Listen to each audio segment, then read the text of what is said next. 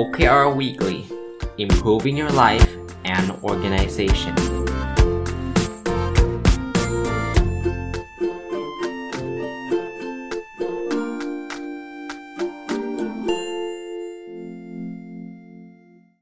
สวัสดีครับ ยินดีต้อนรับเข้าสู่นพดลสตอรี่พอดแคสต์นะครับ แล้วก็วันอาทิตย์นะครับ ยินดีต้อนรับเข้าสู่รายการ OKR Weekly นะครับ หลังจากที่ผมระยะหลังก็จะเอาพวก หนังสือที่เกี่ยวกับ OKR หลายเล่มเนี่ยมารีวิวให้ท่านฟังเนาะวันนี้จะเปลี่ยนโหมดมากนะครับ ผมทำวิจัยเกี่ยวข้องกับ OKR นะครับ เพราะฉะนั้นเนี่ยก็จะเอาผลงานวิจัยที่ตัวเองทำแล้วก็กำลังจะส่งไปพิจารณาตีพิมพ์ในต่างประเทศเนี่ยมาเล่าให้ท่านฟังเผื่อจะเป็นประโยชน์กับหลาย ๆ ท่านนะครับ เอาวันนี้เอาชิ้นแรกมาฝากก่อนนะครับ ยังไม่ได้ตีพิมพ์นะ แต่ว่าทำเปเปอร์เสร็จแล้วส่งไปแล้วนะครับ ชื่อเปเปอร์ผมคือ do objectives and key results solve organizational performance measurement issue นะหรือแปลเป็นไทยนะครับ ก็คือ OKR เนี่ย objective and key result ก็คือ OKR เนี่ย มันช่วยแก้ปัญหาเรื่องการวัดผลองค์กรได้มั้งไหมนะครับ ก็ที่มาที่ไปนะ คือผมเป็นที่ปรึกษาสอนบรรยายเรื่อง OKR มานานระดับหนึ่งแล้วผมก็เป็นนักวิจัยด้วยนะครับ เป็นอาจารย์มหาวิทยาลัยเนี่ย ผมก็อยากจะรู้ว่าเอาจริง ๆ นะ เรารู้ได้ไงว่า OKR เนี่ยมันช่วยองค์กรได้จริงนะครับ ก็เลยได้มีโอกาสไปทำวิจัยนะครับ ได้รับทุนทำวิจัยเรื่องนี้นะครับ แล้วก็ทำเสร็จแล้วเรียบร้อยนะครับ ผมได้ไปสัมภาษณ์ผู้บริหารจำนวน 204 ท่านนะครับ จากองค์กรที่ใช้ OKR ทั้งหมด 26 องค์กรนะครับ โดยจะใช้วิธีการ interview นะครับ หลักๆ เนี่ย 5 ท่านเนี่ย ในในหองค์กรเนี้นะครับ ก็ห้าท่านจะเป็น ผู้บริหารระดับสูง แล้วก็อีก 5 ท่านก็จะเป็นคนที่อยู่ในระดับปฏิบัติการนะครับ แต่ว่าโดยประมาณนะบางทีอาจจะไม่ได้ครบนะบางองค์กรก็จะไม่ได้มีถึงถึง 5 อย่างเงี้ยนะครับ ก็งานวิจัยนี้ก็เลยเริ่มเริ่มต้นที่จะสนใจศึกษาเรื่องนี้นะครับ ผมเริ่มทำงานวิจัยนี้เล่าให้ฟังอีกนิดนึงนะครับ ต้องบอกว่าพอตอนเริ่มต้นทำเนี่ยเเราเราเรามีไอเดียอยู่แล้วว่าทำไมเราถึงอยากทำนะครับ ผมพบว่ามันคือคือเรื่องของระบบการวัดผลองค์กรเนี่ยมันมีประเด็นอยู่ 3 ประเด็นนะครับในงานวิจัยนี้ที่ผมสโคบมานะครับ คือประเด็นที่1เนี่ยในการวัดผลเนี่ยนะครับ เราพบว่าหลายครั้งเนี่ยพนักงานไม่ค่อยยอมรับนะคือว่าตัววัดอันนี้ไม่ดีค่าเป้าหมายนี้ไม่ใช่อะไรเงี้ยนะเพราะฉะนั้นเนี่ยเขาก็จะไม่ค่อยชอบเรื่องเรื่องเรื่องพวก KPI พวกอะไรพวกนี้ระดับหนึ่งนะครับ ประเด็นที่ 2 ที่ผมพบเนี่ยก็คือมันขาดความเชื่อมโยงนะครับบางทีตัววัดมันถูกสั่งมาหรือว่าตั้งมาเนี่ยมันก็ไม่ได้เชื่อมโยงกับกลยุทธ์องค์กรสักเท่าไหร่ แล้วประเด็นสุดท้ายที่ผมพบก็คือว่า คือเรื่องเรื่องเป้าหมายนะคือลองนึกภาพนะในองค์กรทั่วไปเนี่ยเวลาเราทำท็อปดาวมาเนี่ยคนก็จะต่อรองนะคือผู้บริหารก็จะแบบเฮ้ย เราต้องทำให้ได้เยอะๆ ในขณะที่พนักงานบอกโอ้ยลองมาทำงานเองสิ ทำแล้วจะรู้นะครับว่ามันยากมันมันโหดนะครับ แต่ก็มีอีกมุมหนึ่งคือจริง ๆ มันอาจจะไม่ได้ยากแต่พนักงานก็ไม่อยากจะทำเยอะอะก็ก็บอกว่ายากไว้ก่อน เพราะฉะนั้นเนี่ยมันก็จะมีเรื่องของการตั้งเป้าที่มันมันไม่สอดคล้องไม่เหมาะสมอยู่นะผมก็เลยคิดว่าอะลองดูซิว่า OKR มันจะมามามาช่วยลด เรื่องพวกนี้หรือเปล่า ผมเน้นนิดนึงนะ ผมไม่เคยเขียนว่า OKR จะมาแทน KPI นะครับ แต่กำลังจะพูดถึงในมุม OKR ว่า issue ที่เราเจอในเรื่องการวัดผลทั่วไป อาจจะไม่ใช่ KPI นะเรื่องทั่วไปในเรื่องของอคนไม่ยอมรับในเรื่องของการไม่ได้สอดคล้องกับกลยุทธ์ หรือว่าในเรื่องของการตั้งเป้าหมายเนี่ย OKR เนี่ยมันช่วยได้มากน้อยแค่ไหนนะครับ พอเริ่มทำนะตามหลักวิจัยนะ อันนี้เป็นเป็นคล้ายๆ โจทย์วิจัยที่ผมสนใจนะครับ ก็เขียนอยู่ใน part ของ introduction นะครับ พอเขียน part นี้เสร็จเรียบร้อยเนี่ย มันก็จะเป็นเรื่องของการศึกษาเขาเรียกทำ literature review เกี่ยวกับ OKR บอกได้เลยนะครับว่าถ้าเป็นเรื่องงานวิจัยเนี่ย OKR ยังไม่ค่อยมีคนทำมากนัก ในระดับ international journal ไม่เชื่อ search ดูครับ คือจะมี paper ภาษาอังกฤษอยู่บ้างนะ แต่ว่าไม่ใช่ไม่ใช่ตีพิมพ์ใน top journal แน่ๆนะครับ ใจนึงก็ตื่นเต้นนะว่าเฮ้ย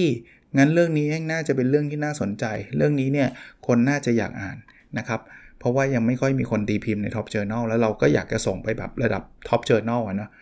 ก็ใจใจนึงก็รู้สึกแบบนั้นอีกใจนึงก็คือทำ literature review ยากมากครับเพราะว่าจะบอกว่าไม่มีใครเคยทำมาก่อนเนี่ยไม่มีใครฟังผมหรอก เพราะฉะนั้นเนี่ยต้องหาหาแบบทฤษฎีหาจะเรียกว่า งานวิจัยที่เกี่ยวข้องให้ได้มากที่สุดนะครับทฤษฎีที่ผมยกมาเป็นทฤษฎีหลักของงานวิจัยนี้เนี่ยก็เรียกว่า self determination theory นะครับก็เอาเอาแบบเร็วๆคร่าวๆนะครับ self determination theory เนี่ยมันมีมันมีหลากหลายเลยนะ แต่ว่าเขาเล่าให้ฟังว่าเวลาเราจะสร้างแรงจูงใจในการทำอะไรสักอย่างที่คำว่า self determine ก็คือ คนเราลุกขึ้นมาทำเองเนี่ยนะมันมักจะมี ปัจจัยอยู่ 3 ปัจจัยนะครับ ปัจจัยแรกเนี่ยก็คือ autonomy ก็คือความเป็นอิสระนะครับ ปัจจัยที่ 2เขาเรียกว่า competence หรือความสามารถนะครับ แล้วก็ปัจจัยที่ 3เขาเรียกว่า relatedness ก็คือความเชื่อมโยงนะ ผมขยายความตรงนี้ให้ท่านทราบนิดเดียวนะครับ จริงๆเคยน่าจะเคยเล่าให้ฟังอยู่บ้างแล้วนะครับ คือเวลาเราทำอะไรที่เราสามารถเลือกทำได้เนี่ยเรามักจะแฮปปี้กว่าการที่ถูกบังคับให้ทำนะครับ ในขณะที่อันที่ 2 อันที่อันแรกคือ autonomy นะที่ 2 competence เนี่ยคือเวลาเราทำอะไรที่เราเชี่ยวชาญเนี่ยเราก็มีแนวโน้มที่จะชอบทำมากกว่าที่เราไปทำในสิ่งที่เราไม่เก่ง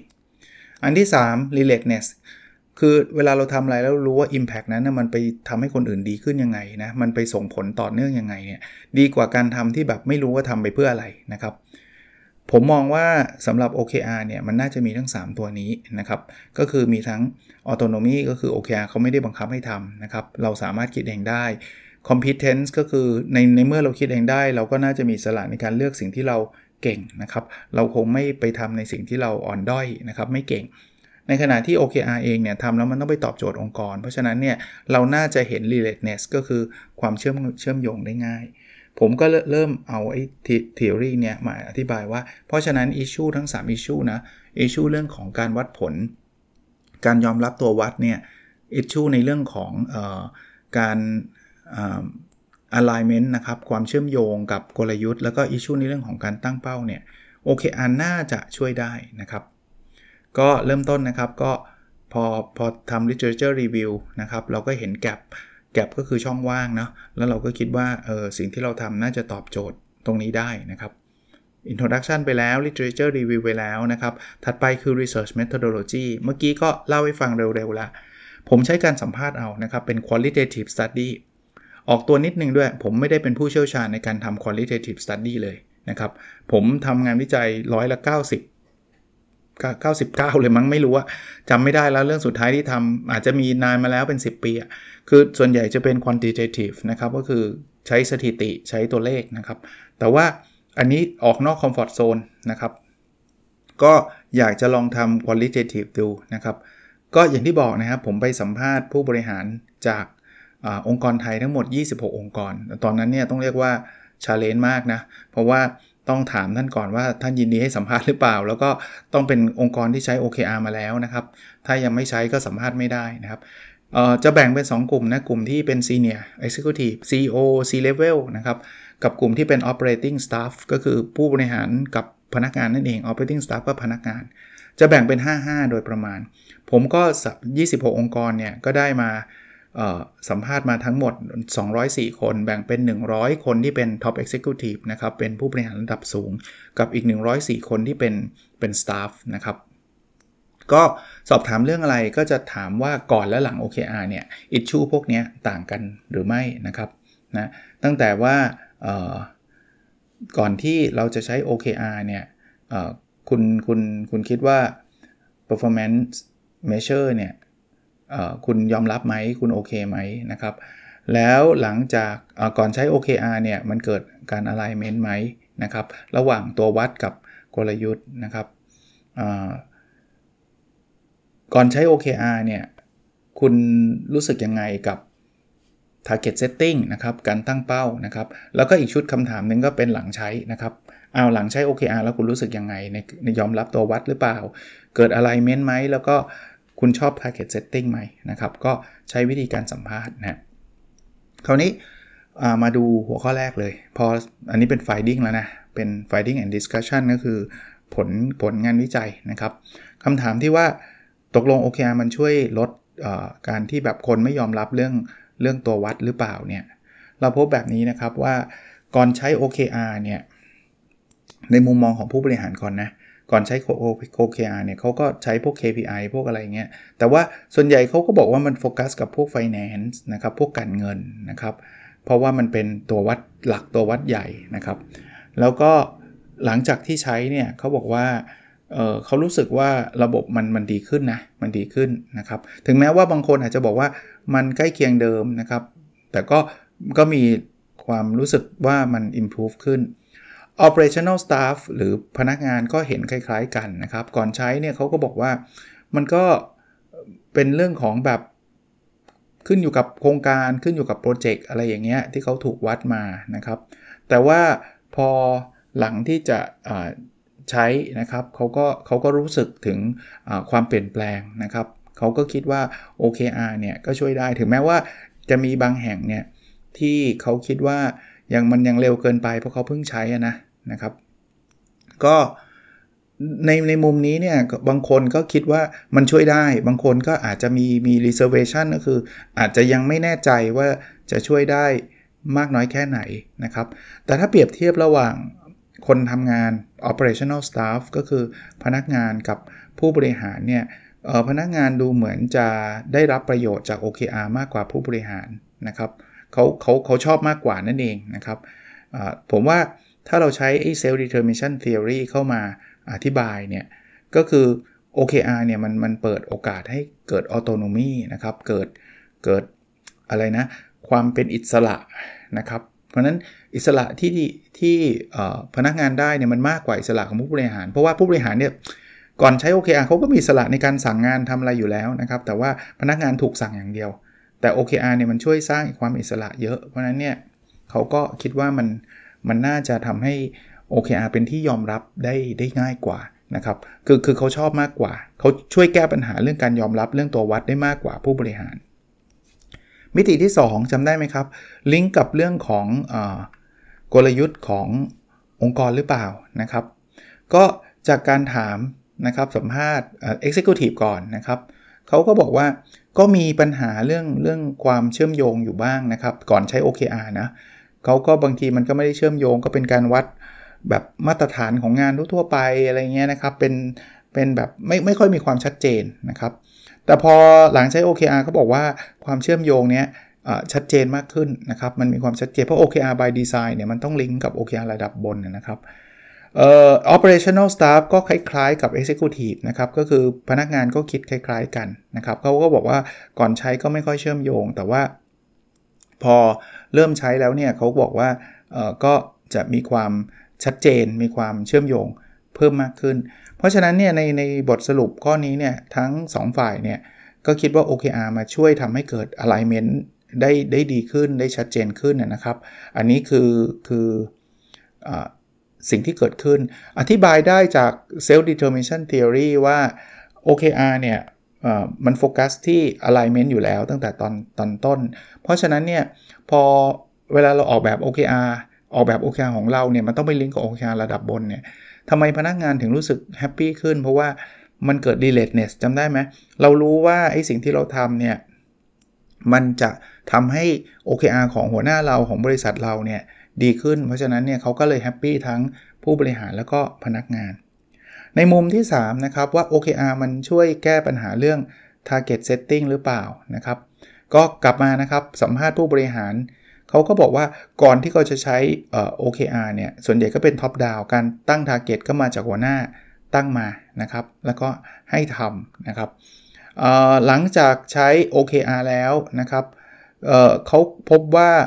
พนักงานมีส่วนร่วมในการตั้งเป้าหมายมากขึ้น เพราะ OKR จริงๆ พนักงานต้องเป็นคนตั้งมาเนาะแต่ว่ามันต้องลิงก์ในระดับบนนะครับเขาก็บอกว่าเออ มันก็ดูดีขึ้นนะ ในเรื่องของ Target แล้วเขาพบว่า Target เนี่ยมันชาเลนจ์ขึ้น ส่วนหนึ่งก็เพราะว่า OKR ไม่ได้ถูกใช้ในการวัดและประเมินผลพนักงาน ไม่เหมือนกับระบบเดิมที่เขาต้องถูกวัด ให้ถ้าเกิดให้พนักงานตั้งพนักงานจะตั้งง่ายนะครับเพราะกลัวไม่ถึงสตาฟหรือตัวพนักงานเองความเห็นก็ใกล้เคียงกันคล้ายคลึงกับกับผู้บริหารว่าแต่ก่อนก็ถูกถูกบังคับอะนะครับ หรือถ้าให้ตั้งเองก็ตั้งแบบไม่ชัดเจนไม่ชาเลนจ์นะครับ แต่ว่าพอมี OKR นี่ตั้งกันอย่างเมามันเลย เพราะว่ามันไม่ได้ถูกวัดประเมินผล เพราะฉะนั้น อันนี้ก็พบว่าทั้งผู้บริหารและพนักงานก็คิดว่า OKR เนี่ยช่วยในเรื่องของ target setting ได้ระดับหนึ่งนะครับ ถ้าอธิบายโดย self determination theory ก็คือ 1 ก็คือ autonomy นะครับเขามีอิสระที่จะทำตั้งเป้านะครับ มี freedom ในการตั้งเป้า ตั้งเป้าก็เลยง่าย relatedness ก็ใช่นะครับ มีความเชื่อมโยงนะครับ มันทำให้ทั้งผู้บริหารและพนักงานเห็น alignment นะครับ แล้วก็ เวลาพนักงานหรือผู้บริหารเองเป็นคนตั้งเป้าเองเนี่ยเขาก็จะตั้งเป้าที่มันลิงก์กับไอ้ความเชี่ยวชาญของเขาก็เป็น competence อีกตัวหนึ่ง ก็เลยทำให้ OKR เนี่ยประสบความสำเร็จในเรื่องนี้นะครับ อันนี้ก็คือบทบท finding ส่วนบทสรุปเนี่ย ก็สรุปอย่างที่เมื่อกี้เล่าให้ฟังแล้วนะครับ แล้วถ้าเป็นงานวิจัยเนี่ย ก็จะพูดถึง contribution อยู่ 2 อย่างนะครับ contribution อันแรกก็คือ contribution คือประโยชน์นะครับ คือประโยชน์ในเชิงทฤษฎีนะครับ ผมก็บอกว่าเราได้ใช้ไอ้ self determination theory เนี่ยมาอธิบาย context ของ OKR ซึ่งยังไม่เคยมีใครเอาทฤษฎีตัวนี้มาอธิบายมิติของของ OKR เลยนะครับ อันนี้ก็เป็นการขยาย boundary of knowledge ในการใช้ทฤษฎีตัวนี้นะครับในขณะที่ในส่วนของ practical ก็คือในเชิงปฏิบัติเนี่ย ผมพบว่า OKR มันช่วยแก้ปัญหาเดิมได้จริง ๆ นะครับ มันทำให้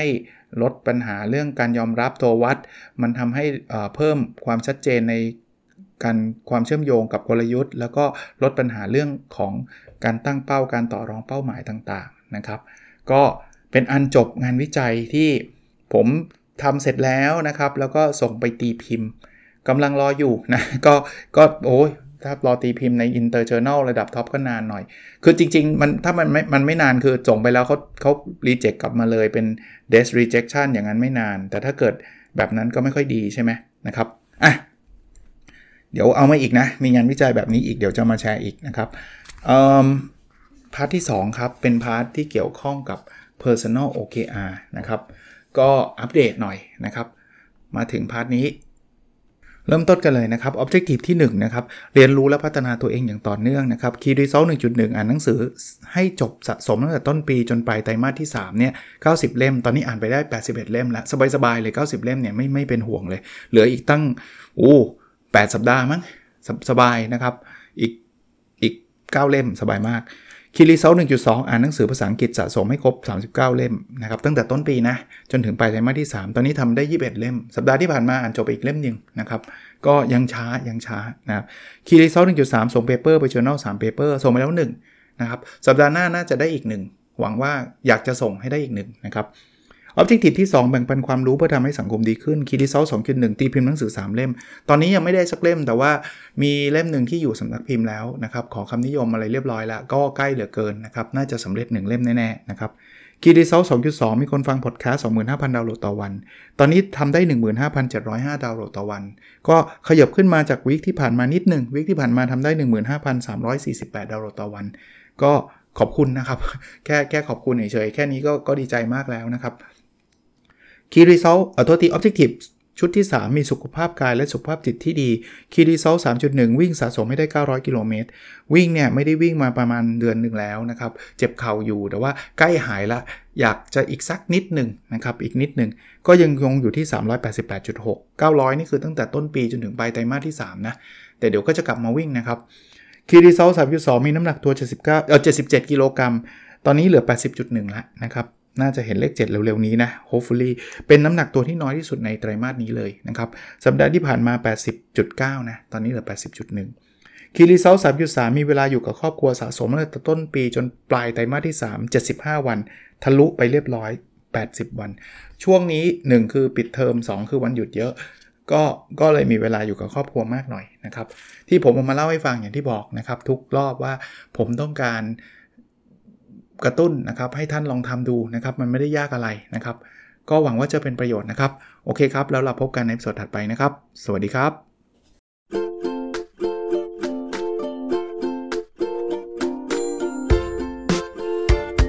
The OKR Weekly Improving Your Life and Organization